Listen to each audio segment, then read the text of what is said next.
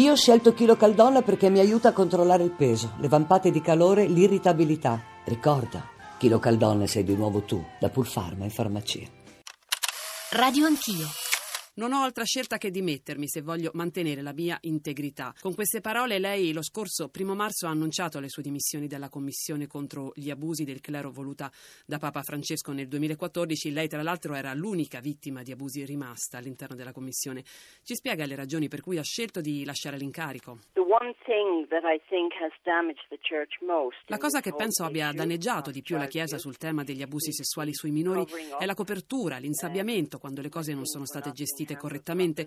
Quello che ho visto all'interno del Vaticano sono state tante resistenze alle nuove procedure a tutela dei minori vittime di abusi, tante resistenze all'attività della Commissione. Non potevo più tollerare tutto questo e rimanere in silenzio. L'unica cosa che potevo fare era dimettermi e iniziare a parlare. Quando entrai nella Commissione dissi che non sarei mai rimasta se quello che la Chiesa stava dicendo pubblicamente al mondo, le dichiarazioni sulla profonda preoccupazione del Vaticano per le vittime di abusi, ebbene se quelle parole non si fossero trasformate in azioni concrete nel segreto delle stanze me ne sarei andata.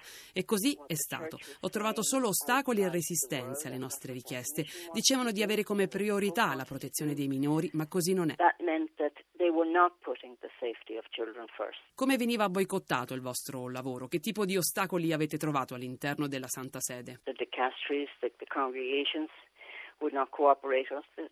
I dicasteri, le congregazioni non collaboravano con noi, non c'era alcuna cooperazione, ma tanta riluttanza. Si rifiutavano di discutere su tutti i temi che gli sottoponevamo. Le richieste che facevamo per venire alla congregazione per la dottrina della fede non trovavano mai risposta. La mia sensazione era che la commissione venisse boicottata.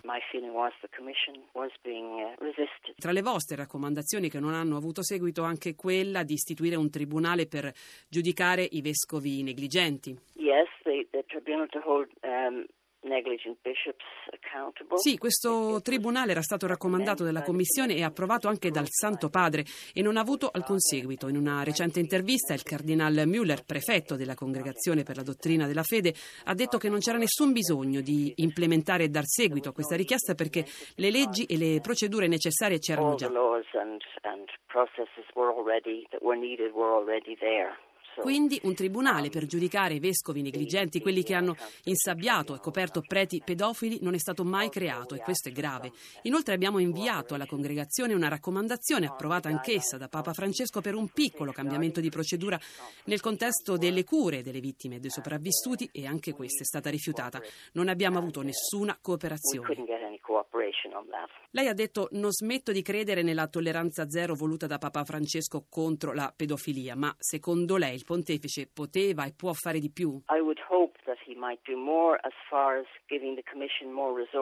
Mi auguro possa fare di più, per esempio dando alla Commissione per la protezione dei minori vittime di abusi più risorse, più indipendenza, più sostegno e soprattutto più potere all'interno della curia. Quello che Papa Francesco ha detto contro la pedofilia nella Chiesa è importantissimo, sono parole forti e le ho applaudite come vittima di abusi, ma credo che tra le parole e i fatti ci sia eccessiva distanza, le cose si muovono troppo lentamente. Papa Francesco deve lui stesso prendere in mano la situazione perché più passa il tempo e più bambini subiranno questa ferita. Every day that goes by, more children will be hurt.